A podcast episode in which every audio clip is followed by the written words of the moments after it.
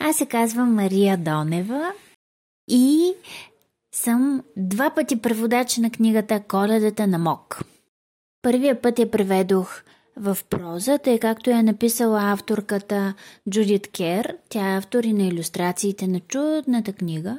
А пък после, понеже не ме сдържаше, взех, че я преведох и в стихове. Горе-долу са същите думи, само че подредени по друг начин, така че да звучат по-скок под скок.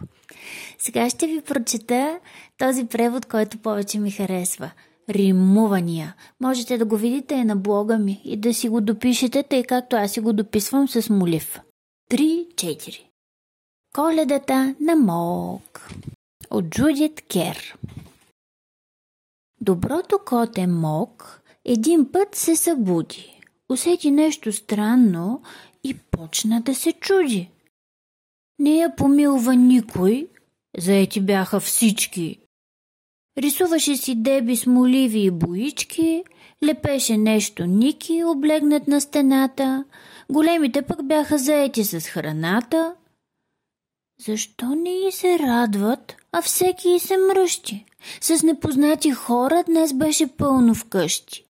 Един усмихнат чичко с балонче в ръцете, две лелички на пръсти с шарени пакети. Това не ми харесва, сърдито Мок си каза. Излезе в градината и легна на перваса. Сега какво да прави? С кого да поиграе? Реши да си подремне, наместо да скучае. Внезапно се събуди. О, не! Не беше сън. Видя дърво, което вървеше там навън.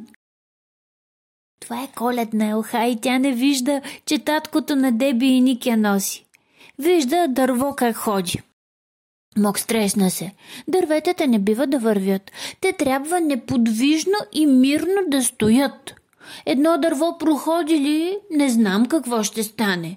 То може да се спусне и склони да ме хване. Мок хукна и след малко обежище намери. С ногти се захвана и взе да се катери. Дървото се развика. Слез долу, слизай, мок! На покрива отивам, че то е по-висок. Това дърво хем ходи, хем вика и говори.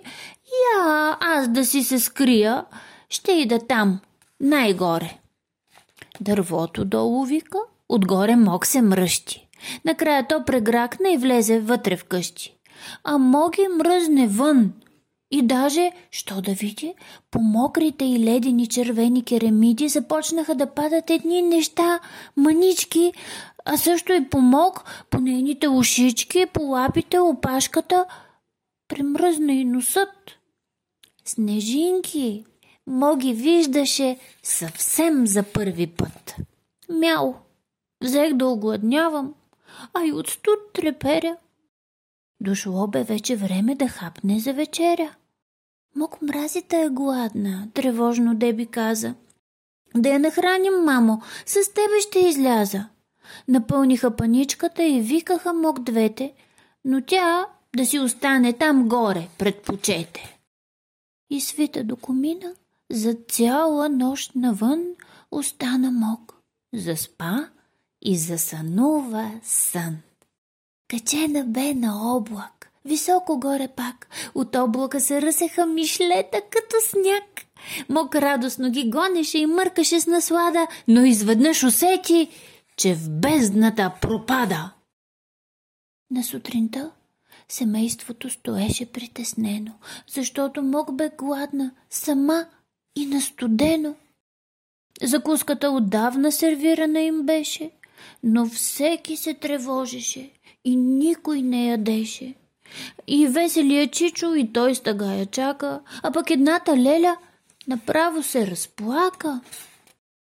Внезапно чуха шум да идва от комина, а после нещо тупна в тяхната камина. Това е дядо Коледа, едната леля викна. Не, той не е сопашка, в миг другата възкликна, а Деби се досети. Ей, моги си дойде! Прегърна я и Мок започна да преде. А после я изкъпаха, защото беше мръсна. Това не й хареса изобщо. Но по-късно, по-късно след това, Деня прекрасен стана и къщата в украса от пода до тавана. Дървото беше спряло да ходи и мълчеше. Нагиздено с играчки и то прекрасно беше.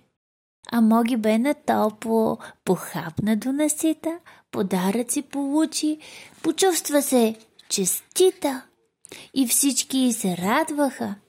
Вън трупаше снегът.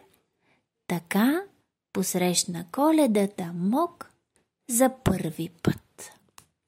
Край